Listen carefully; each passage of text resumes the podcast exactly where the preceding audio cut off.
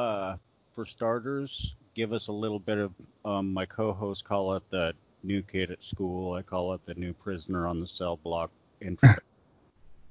yeah, my name's John Bassoff, um, and I write dark fiction. You know, it's I've always had a tough time figuring out if it's if it's horror or if it's crime or something else. It kind of straddles the lines, I guess. Um, but I've had, I guess, about uh, I think seven books to my name right now. I've got another one coming out later this year, and um, so yeah, that's who I am. Right on, right on. Well, I'm glad we're finally talking too, because uh, I've been reading your stuff for a while now, and um, it's obviously, as you know, I'm I'm quite a fan. Yeah, I appreciate that.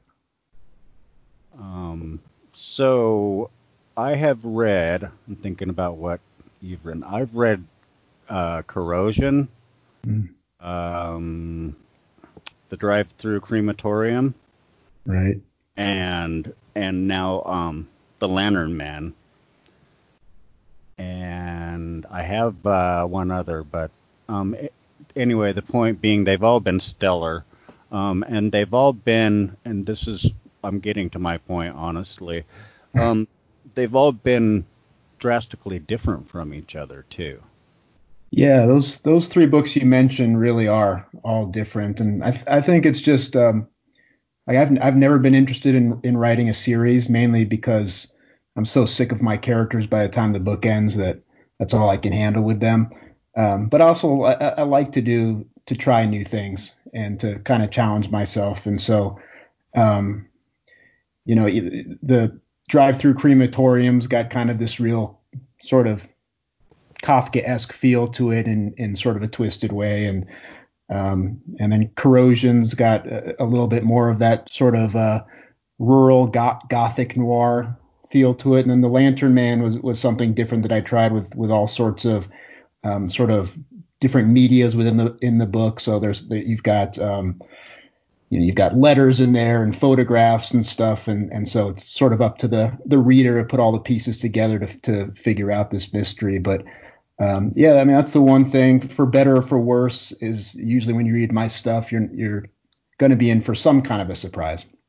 Yeah, and that's uh, to, for me, you know, and I think a lot of readers, that's all. That's nothing but for the better, you know, because none of us want to read the same story twice, especially right now.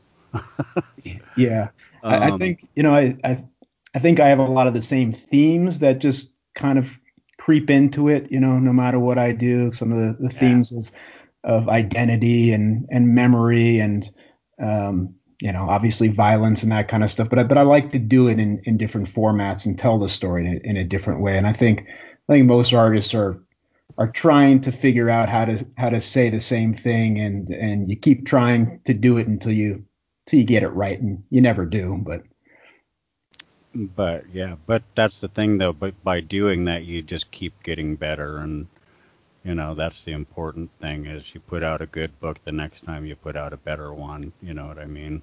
Yeah, I hope so. Um, um, it's yeah. Otherwise, you know, you're writing for yourself truly. right. But uh, what you were talking about, um, that the uh, multimedia approach to um, the Lantern Man. That is something that uh, I really, really enjoyed. I know Rich really enjoyed it. Um, haven't had a chance to talk to Laurel yet, but um, that causes that work for me anyway to to come off as extremely um, what authentic. I want to say.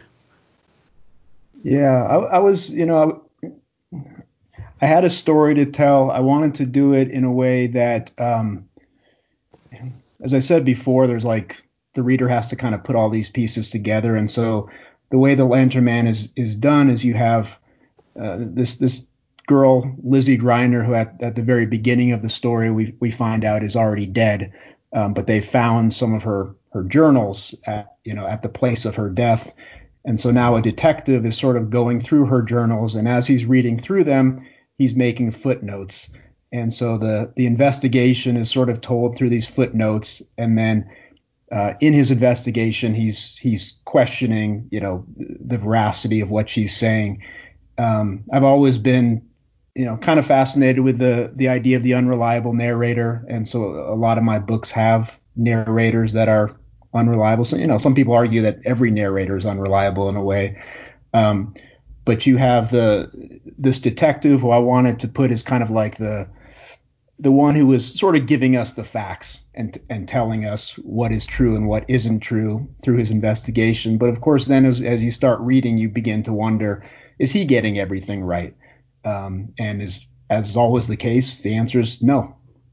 Yeah, yeah, and it's kind of gives you not totally, but in a way, it kind of gave me a feel like um, you know, one of those uh, investigative shows on the ID channel or something like that, where you're getting the facts from one and then you're getting what might be hearsay from another, and you know what I mean, different types of information fed to you as the viewer. Um, and this felt kind of like a kind of like a almost literary version of that, but uh, much more well done than those so-called mysteries are yeah. well, thanks. Yeah, I mean, it's um, I've always I, I, just think a lot of the time the stuff that I write is stuff that I would enjoy reading, um, and so I know there's some readers who are are fine with just a straightforward mystery. You know, there's people who say that even if a mystery is written badly, you're going to finish it because you want to find out who did it. And I, I haven't been that way. I, I if I get bored with a book, I'll I'll just kind of put it down. And for me one of the, the interesting things is is really that that character study. And so not just the the mystery itself but like um, just being able to to delve into the person the, the narrator himself or herself and uh, all the biases the narrator has all the secrets the narrator is trying to to hold back and then us as a reader trying to figure out what we can believe and what we can't believe. Right um, and that's kind of a thread that's obvious in at least everything I've read by you so far um, is that they're all character centric and you can I mean that's they all come off reading like like a good story but they also come off um, as a character study. Yeah. Um, but it may but it makes you because you care that much about the character um, I feel like it makes you know me, the reader, also care about the character. Yeah, my you know my my characters are usually pretty wounded. You know, I, I I've always had a tough time writing redemption in my stories. I'm, I'm getting there, but I've always had a tough time with that. Um, but usually when I when I start my books, I you know my my starting point is the character and the setting, and then um, the the plot follows after that. Um, and you know, obviously they kind of all all weave together. Um, but but for me, with without having that that central character, the the wounded character, the the character that you, care about despite all of his or her flaws, um, you know that that's that's what makes writing rewarding for me. Ah, uh, um, yeah, and um, sorry, I had a thought that I do this frequently completely left me. Yeah, that happens to me every every moment of my life. So. uh, yeah, me too, and it's uh, kind of aggravating sometimes. Um, so yeah, you were talking about uh, the multiple threads in the story, um, and it, it, got me to thinking about base, um, the Lizzie's thread and um, I'm trying to remember. I don't remember her brother's name, but that the relationship. Yeah, his name is Stormy. Right, Stormy. Sorry, um, I knew it was something like that, and I couldn't pull it out. But uh, that's a very interesting relationship they have going there. Yeah, you know, it's. Um, I actually took that a little bit from my my dad and and his sister. Um, and not to get too deep into the psychology, but uh, you know, there was it was a a relationship where she really idolized him for a, for a long time, um, and in in the book that I wrote, Lizzie, you know, she she's already her father's gone, and so she she looks at her brother, even though he's just a year older than her, uh, looks at her kind of as a as a father figure as well as a brother, um, and you know, there is definitely almost a a sense too of like wanting to be, you know, having a romantic relationship with him, even though it never never comes to that. Um, and so that that relationship when we start to see that that Stormy is is accused of a crime or is suspected of a crime, um, that relationship starts to become um, you know, more strained but more interesting at the at the same time as as we see how you know as she she looks at her own life in in terms of Stormy, and and so you know that that was definitely a big piece of of the Lantern Man. Um, yeah, and it was that's what I was going to say is that was a pretty huge uh, aspect of the story in general, um, and one of the most fascinating for me, just kind of the because like you say, it all it borders on feeling like she's got a crush on him. Yeah. Um, but it never gets all the way there, really. Um, yeah, there's a lot. You see a lot of jealousy that she has towards when he he begins dating somebody. There's this, you know, she wanted him for herself, and and you're right. Even though it never be, actually becomes romantic, that you know there is this kind of possessiveness that she has about him. Um, and so when when she loses him, that's that's really difficult for her and kind of begins her descent into whatever madness comes next in the story. Right, but and and even at the same time that uh, just that you know her the way she feels about her brother in its way already kind of feel kind of hints at uh, a potential for a mental illness being there. Right.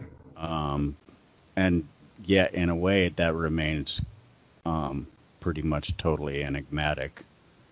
Yeah, I mean that's in some ways the big mystery of the book is whether she suffers from mental illness, whether she's actually you know, so so the book for, for people who haven't read it, um, it's kind of a boogeyman book as well. So the Lantern Man is is this boogeyman that I created for the the town of Leadville, Colorado, which is a um, it's actually a really cool little mountain town. If you ever up in Colorado, it's um, it was an old mining town from you know the, the late 1800s and so forth. But um, I sort of created this this um, fictional boogeyman, and Lizzie in the story begins claiming that she's seen the Lantern Man. Um, and so as we read through it, our you know we're trying to figure out number one, is she just is she hallucinating? Is does she have mental illness? Number two, did she actually see the Lantern Man? Is the boogeyman real? Or number three, is she manipulating uh, the readers in, in some way? And that's and that's what we have to figure out. Right, right, and it's a kind of a kind of a John Bassoff trait. Am I pronouncing your last? Yeah, that's that's correctly? good. okay, um, is that uh, it's kind of like if you look up enigmatic in the dictionary, it's gonna it's gonna say John Bassoff. I like that. I like. I'll take that. It's better than other names I've been called by my wife. So. yeah, the the ones who know how to call us the worst of names. exactly. Um. Um, but I know much better than to trash talk my wife on the air because she sometimes listens to me. Yeah. yeah be careful. Yeah. Um, now I made myself lose my own thought train of thought there. Um, but uh, oh yeah, I was talking about the the enigmatic aspects of your work and how I mean probably the least enigmatic enigmatic of your works that I have read um, that left me with the fewest questions was corrosion, and that left me with a ton of questions, you know. yeah. Um, so yeah, it's pretty common that you do that, and of course, uh, the drive-through crematorium, which was an amazing book, and um, pretty much the entire community, at least of that I'm hooked up with, agreed with that assessment. Oh, thank you. Yeah, it, it's um, you know, when I wrote that book, um, I finished it and I was thinking for a long time, like I don't think anyone will ever publish this, just because it, you know, that enigmatic is a good word, and it was, it was so, it was so such a strange, quirky book. Um, and so you're always you're always nervous putting something like that out there just to see if if people are going to respond to it or if it's just some you know like I wrote it I'm like I, I think it's good I get everything I'm doing here but you always wonder how people are going to respond and so it's been it's been really nice that that people seem to have enjoyed the drive-through crematorium the lantern man and um, you know there's been like for me amazingly there's been like movie interest for the drive-through crematorium which I don't understand because it's such a strange strange book. Um, but yeah, I mean, I guess the book that I wrote that that you have not read yet that is the one that's probably the most enigmatic and the one that I think people have the toughest time with is Factory Town. Um, I think that's my favorite book that I've written, and partly just because a lot of people don't like it at all. You know, maybe it's just me trying to get back at them and and convince myself of something. But um, but that's probably the most enigmatic one I've written of all of them. Uh, now you've got me really super intrigued. I'll have to pick that one up. It, it's man, it is. It's over the top. It's weird. It's crazy. Um, so I, I think you, knowing you, I think you'd like it, but you, you might, you might absolutely hate it too. I don't know. Ah, yeah, I doubt that part, but um, I, I think I'd probably like it too. I've read the synopsis before. I just haven't haven't gotten around to it because I've got a mountain sitting on my desk right here. Yeah. Um. So, uh, movie interest in the drive-through in a crematorium. I'm sitting here going, that would be like, I mean, is it David Lynch who's interested? Or, you know? Hey man, I would love it if he directed. No, no we it's um we had some producers um, who became interested and then um, connected with uh, some finance people and you know the, the thing so I've I've kind of been dealing with this for, for a long time on on the movie aspect where I get stuff you get stuff optioned and then yeah. You, hear a lot of promises and your your hopes go really high when you hear certain names and so forth and then inevitably the rug gets pulled out. So when I say it's movie interest, I have no illusions that it's actually going to be made into a movie. But um, but you know they say they have financing and and they sent the script out to like you know kind of a I don't, I don't know if he's he's pretty he's probably a list kind of guy and then um, so if you know if he reads it and likes it then it'll happen. If he reads it and doesn't like it which is probably more likely then then it won't happen. Um, but it, you know I've got a bunch of them out there right now that are kind of floating around and you know maybe one of them will stick. I don't know. Yeah, and and even the fact that they're out there floating around has got to be kind of a little bit surreal, you know. I know the first one is always cooler than the fifth one you have to wait for. yeah. Know? well, and I, I think in some ways it's gotten easy over time because like so, um, you know, when when it started happening at first, and you know, you do have these producers saying this and that. I was just it was such a roller coaster, you know, for for a year of you know there was times when I was 100% it's going to happen it's going to happen and then 2 days later it's not going to happen and and now when you know when they toss out these names and oh this actor's reading and, and this director's doing it um, I just kind of nod my head and and forget about it um, because it's it, yeah it's too painful to be on that roller coaster too much yeah kind of kind of a bad idea to buy it before it's real in a situation like that especially um when it comes to film, I think. Yeah. Because you know, uh, money shifts around so much, and and oh, and there's yeah, there's just so many pieces that have to fit at the right time, and uh, just to me, it's amazing a movie ever gets made. Oh yeah, me too. It's like uh, they have to really, really, really have decided to focus that day. yeah, exactly. but uh, um, so uh, what about music? Do you uh, do you have uh, music that you listen to when you're writing particular music that you enjoy when you're not writing, etc.?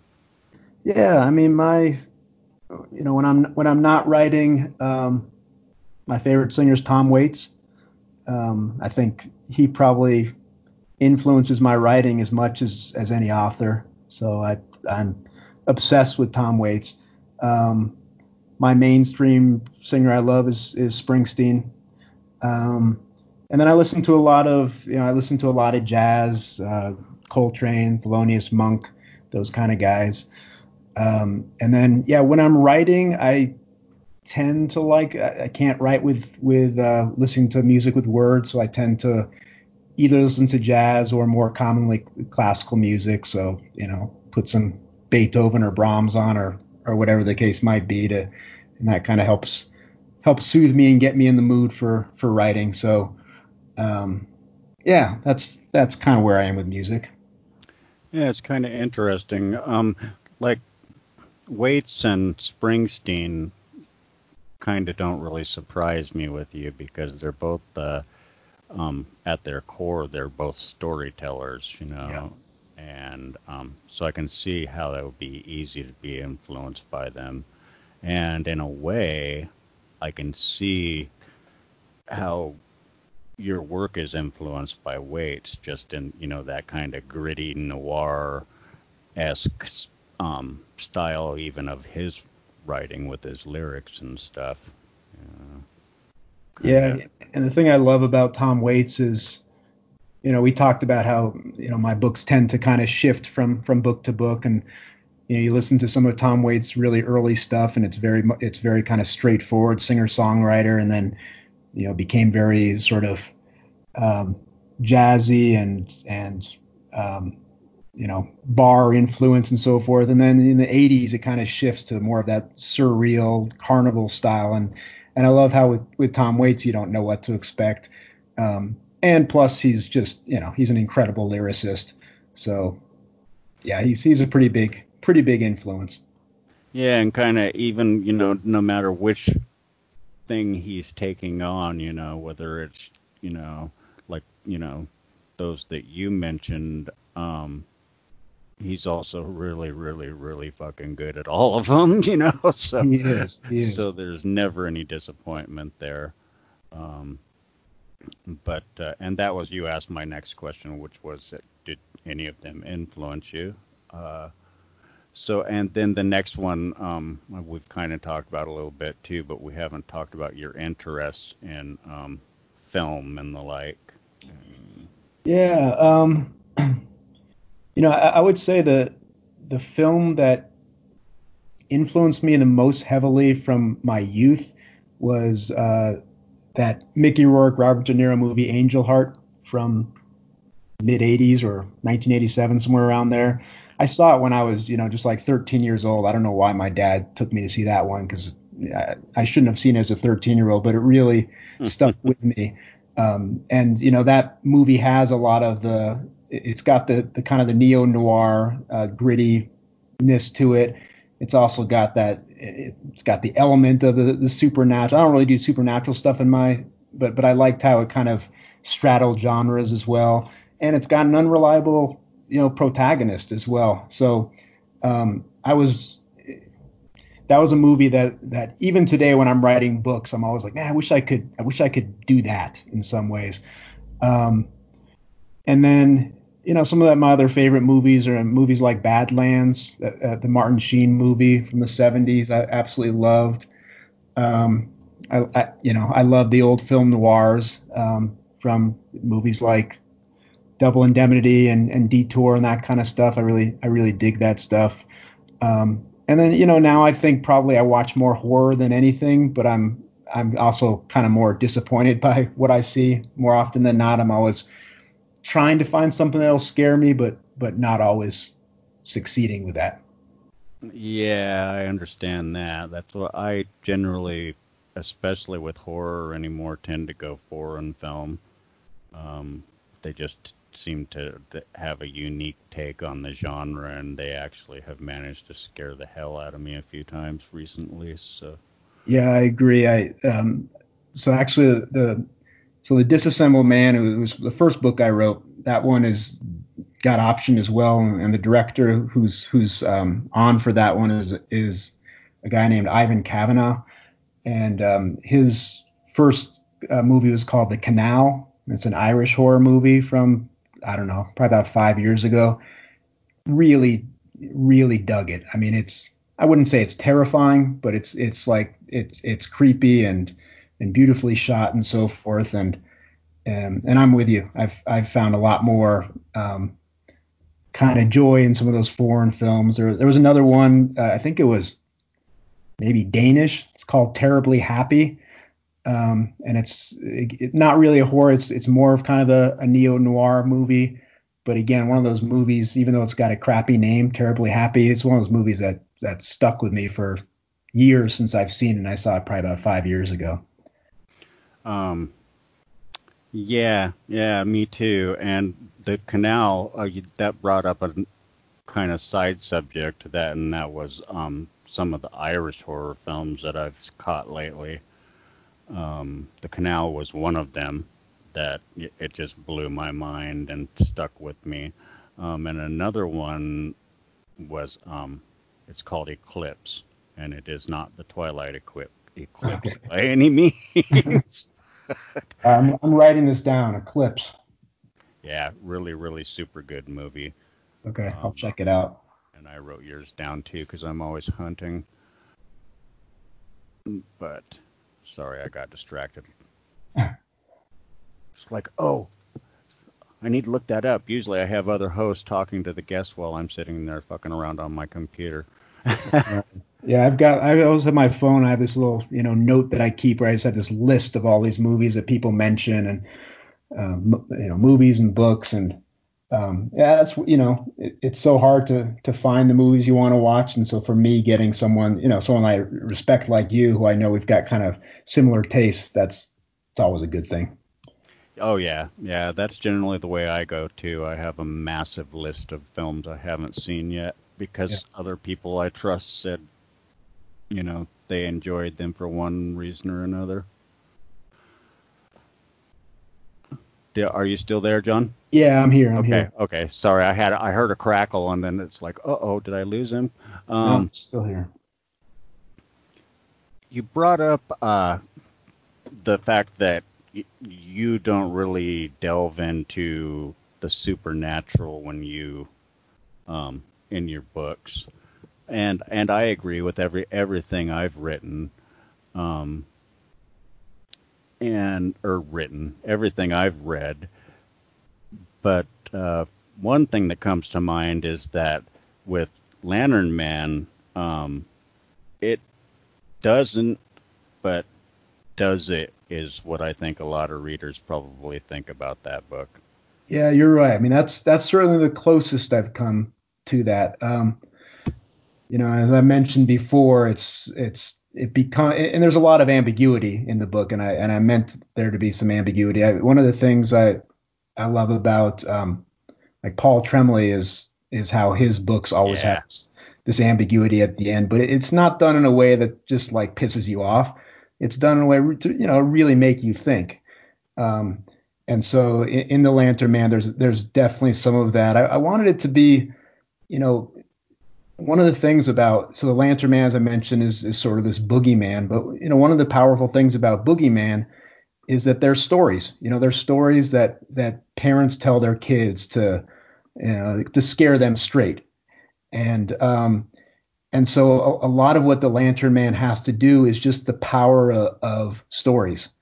Um, so you have the the Lantern Man himself, that story, and then you have Lizzie Greiner who's telling her story. Um, and then within it people are are you know analyzing these stories and you, you start to realize just you know how how powerful storytelling itself is. Um, and so that was you know aside from like all all the mystery and and who killed who and and is the lantern man real and all of that stuff um, I, I wanted there to be kind of at the center of this just like you know how powerful storytelling itself can be. Right and yeah, which is kind of at the center for me uh, of all of your work. It feels like, you know, that's that's what it's all about is story, and you're really really good at it.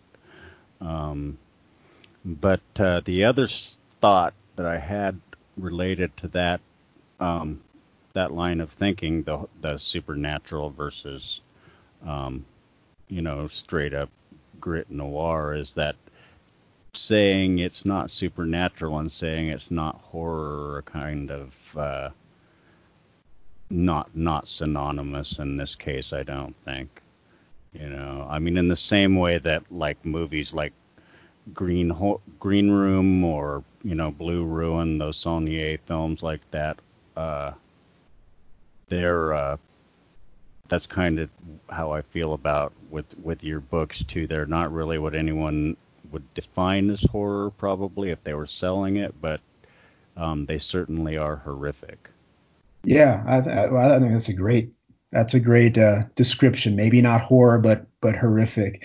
And for better or for worse, it's you know so much of of selling books, especially when you're like trying to get a you know an agent or a publisher or so forth, is is being able to say this this is what this book is. You know, because then it makes sense. It becomes it becomes easier to find an audience if the audience has an expectation of what it is and and for me, I think that's always been a little bit of the challenge of, you know, when I when I meet a stranger and they say, oh, you know, they find out that I'm a, a writer and what kind of books do you write? And it'd be easier for me just to say I write I write horror. Um, but I do think most people think of horror as as supernatural and yep. For, for, for, you know for the most part and I don't know what percentage of horror is, is supernatural it's probably a pretty good percentage um, but then I've I've also kind of never felt at home in in you know the crime fiction community because my stuff doesn't totally fit in there either. Um, so I'm just kind of yeah, I'm just sort of an orphan wandering through. But um, um, yeah, I mean I think mo- a lot of authors feel like it um, genre kind of is is a is a tough pigeonhole to to kind of find your way out of. Yeah, I I think so too, and it's kind of but at the same time, it's also one I think you know a lot of authors, um, even as you seem to express somewhat, um, resist the definition. You know, for for valid reason. You know, because I've rarely do I come across an author that could say that they don't have aspects of multiple different genres in their work. You know. Yeah, and and I I know, and I sometimes I I feel like I risk sounding like holier than thou and saying, oh, it's a, you know, it straddles all these genres. You know, you can kind of sound a little pretentious when you're doing that as well. And I have like, you know, I have, I love genre fiction and I, and I consider my, my writing genre fiction. I'm just not totally sure which genre it is. Right. That's kind of like if, if you ask uh, Joe Lansdale what genre he writes in. Um, right you're not going to get a straight answer about that. You're going to get a, I, you know, I don't really, I just write stories, you know. so. Yeah, man, I wish, I wish I was Joe Lansdale. What a, he, what a great writer he is. Uh, you and me both, brother. I would uh, kill for that talent. Yeah, and he's a really, he's a great guy too. So. Yeah, I've heard that, and I've I just watched and reviewed uh, the movie All Hail the Popcorn King, um, which is a documentary about Joe, and he seems like he's a super super nice guy, and all the people they talk to in the film about him also seem to agree with that assessment and uh, really really really admire him. Him, you're not the first one to tell me that he was a super nice guy. Yeah, when I was um, I, I, a few years ago, I got to do a little book tour in France when uh, Corrosion was translated over there, and um, I, I, went to this bookstore, and the bookseller was this incredibly nice, kind guy, and, and we were talking, and basically he told me that his favorite author in the world is Joe Lansdale. He said just by he's the, the he was just obsessed with him, and so I um, when I got back to the United States, I just sent Joe an email and said, hey, you know, told him the, the deal with this guy. And, you know, Joe went out of his way to, to get a few of his books and sign them and send them off to France. So, yeah, he's a, he's a, he's a generous guy. Yeah, that's pretty cool. Um, he seems like that. And it kind of, I mean, you couldn't say it comes through in his work, but it does come through in a lot of his writing outside of the, you know, outside of his fiction. but I'm sure not as much as it does having interacted and you know talked to him and but um I digress. Uh, where I I don't uh, I will never allow myself to be accused of saying where do you get your ideas. but um, was there any basis in experience for the creation of uh, the Lantern Man as a legend? Hmm. Let me think. You know, so over the last, I guess, seven or eight years, every summer I've I've gone up to to Leadville, Colorado to to write, um, and I talked about it a little bit earlier on. Um, the thing I love about Leadville is it's it's still a real town. Like it's still it's like a working class town because most most mountain towns in Colorado are are either um, just kind of like bedroom communities where people get away from the city or whatever, or they're ski towns or they're gambling towns, casino towns. And Leadville's one of the few that it isn't. It's not a ski town. Uh, there's no casinos there, and it's still a working town. Um, you know, there's there's some tourists there, but it's not overrun by any stretch. And so every summer I would go up there and um, and do writing in this in this old hotel called the Hotel Delaware, which is you know it just it feels haunted. You know, it's it's uh feels straight out of a Stephen King book. And there's there's all sorts of there's I went on this hike and and got to this area there that was called the Hagerman Tunnel, um, which is kind of prominent in the in the book. But the Hagerman Tunnel was this you know, back in the 1800s, they were trying to get across the mountain. They built this kind of long tunnel, you know, that was a couple miles in length right there at sort of the top of this mountain. Um, and then it only lasted a few years when they ended up building another one instead, another railroad tunnel. And so this one has just kind of been abandoned, but it's still there. Um, and you go up there and it's just like, it's the, it's almost kind of an out of body experience going there and and you know kind of imagining the work that went into creating this. And it's just it's creepy you know there's the sound of kind of water dripping from the ceiling and and the snow stays in there year round because it doesn't get any sun. And you know there's all these warning signs don't enter don't enter don't enter and so forth and um, so when I as I was sitting there I was saying you know what there's there's got to be got to be a story told here um, and I think from there came this idea of this of this boogeyman who would call Hagerman Tunnel his home and and would kind of you know drag the bad boys and girls that he had taken away from their houses to to Hagerman Tunnel. And so uh, yeah, I think that's kind of how it started. Um, you know, as as you know, like ideas don't work very in a, in a linear fashion. You know, one thing kind of leads to another and then drop back and you know, you take little pieces from things you've written before and you add a little spice here and a little bourbon there, and and then that's what happened. Yeah, um, and and to good effect too. Um, and that's uh, another thread that runs pretty heavily through your work. Um, is uh, how much how much the location, the locale plays into um, the stories you write.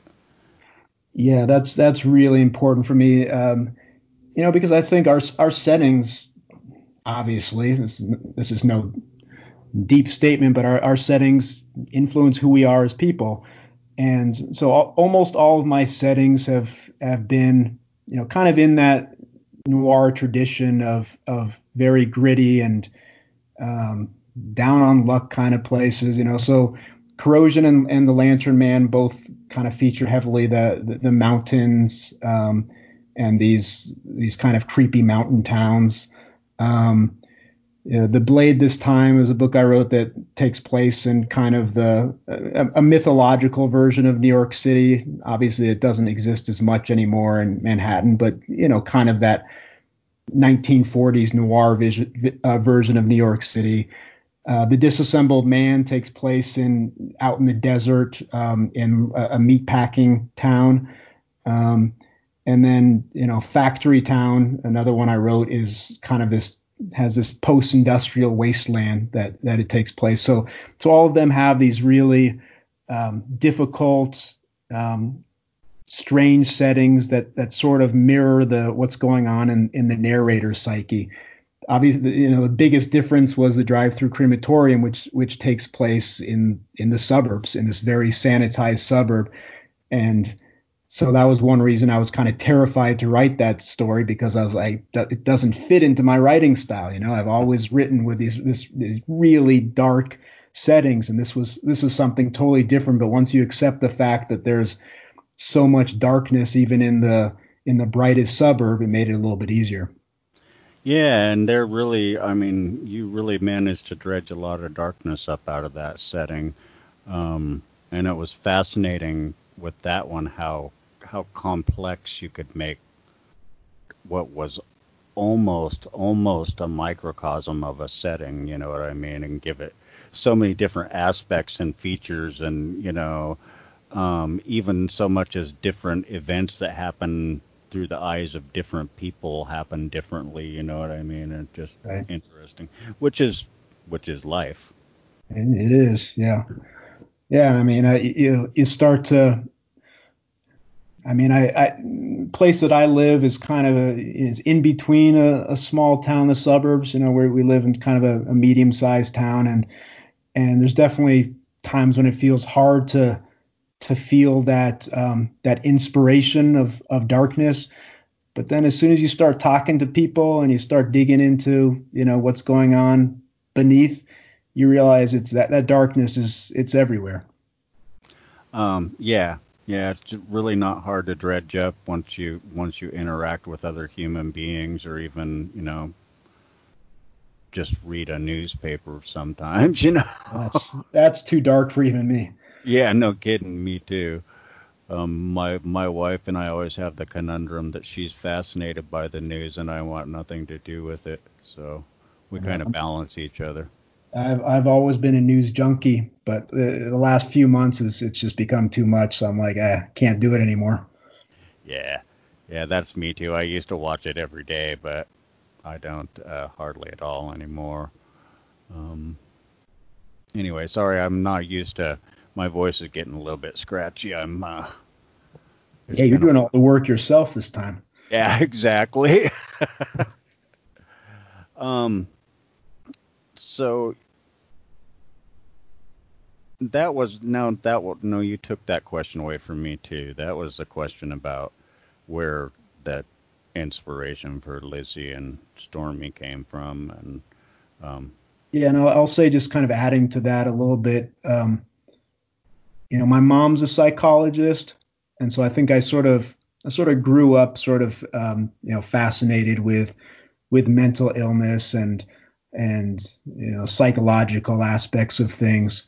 Um, so I credit my mom, who's the sweetest person in the world, but I, I credit her a lot for a lot of those psychological aspects that go into most of my books, including The Lantern Man.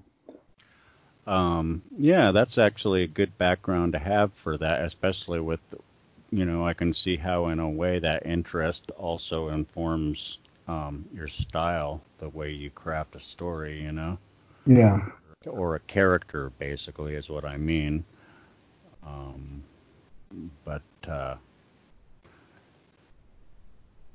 uh, sorry, John, I lost my train of thought again. Um, what about uh, works coming up? Do you have anything that uh, um, is in the works that you can talk about? Or yeah, I've I've always got stuff coming up. I've um, you know, I I actually feel like sometimes I put out too many books. You know, sometimes my I feel like I write them faster than people can read them.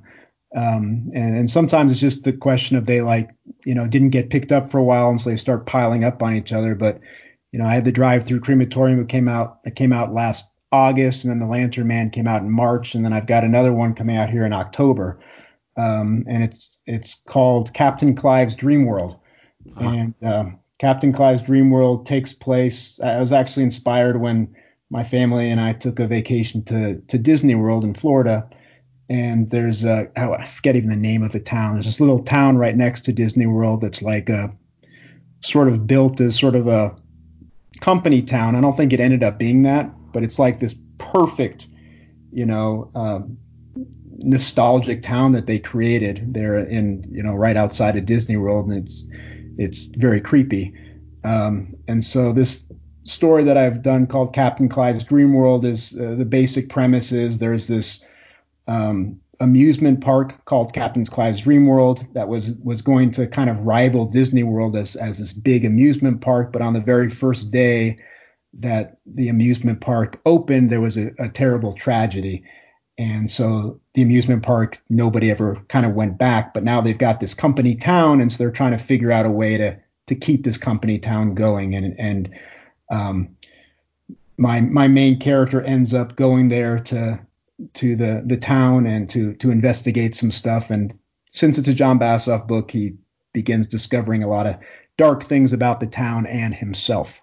So that's coming out here in in October, and then um, I've got another book I won't really get into, but it's it's called Beneath Cruel Waters, and, uh, and that'll be coming out from from Blackstone Publishing in 2022. Awesome. Um, that book sounds killer. Um, I mean, I'm excited about both, but the the one you described sounds amazing to me. Um, yeah, it's uh, it's uh, I like it a lot. It's it's it's dark. It's it's twisted. It's got all the the stuff that you're used to with my stuff. So I, I think you'll like it. It's kind of yeah. I I think I hope so too, but I'm sure I will. Um, you've yet to disappoint me, but um, it's interesting too. Sitting here, I'm sit, sitting here listening to you tell me about it, and um, almost as mesmerized as if I'm reading a book. You oh, know, thank you. I, I feel like I usually do a crappy job of explaining, but but thank you. Nah, that was perfect. It made me really, really want to read it, and it also made me think about, you know, how you create those worlds out of your head, and make me think about, you know, God, it's like, do you have these entire worlds living in your head, and you just reach in and grab pieces from them when you need to talk about one in your book? yeah, I don't. I, it is a weird thing. I mean, you know, not to get into where ideas come from because we all know that, that that's a tough one to talk about, but um, it is it's just this sort of organic thing where you know sometimes you can you put your finger on it like when I was in Disney World, I was like, this is a miserable experience for me, but I'm gonna make something out of it. where that idea came from. And other times you're just like, where the hell did where the hell this idea come from? I don't know. Uh, yeah, those ones are the ones that surprise you, kind of. Yeah. Um, but pay off. But yeah, that's always it's interesting to me when it, it comes to world building. You know how those things come about, and the thought that the, that it's uh, kind of a mixture of influence and just inspiration um, makes sense. Yeah, yeah, that's a perfect that's a perfect description, I think. So, well, um, when that when the book comes out in October or close to then, um, I want to have you come back and talk to us.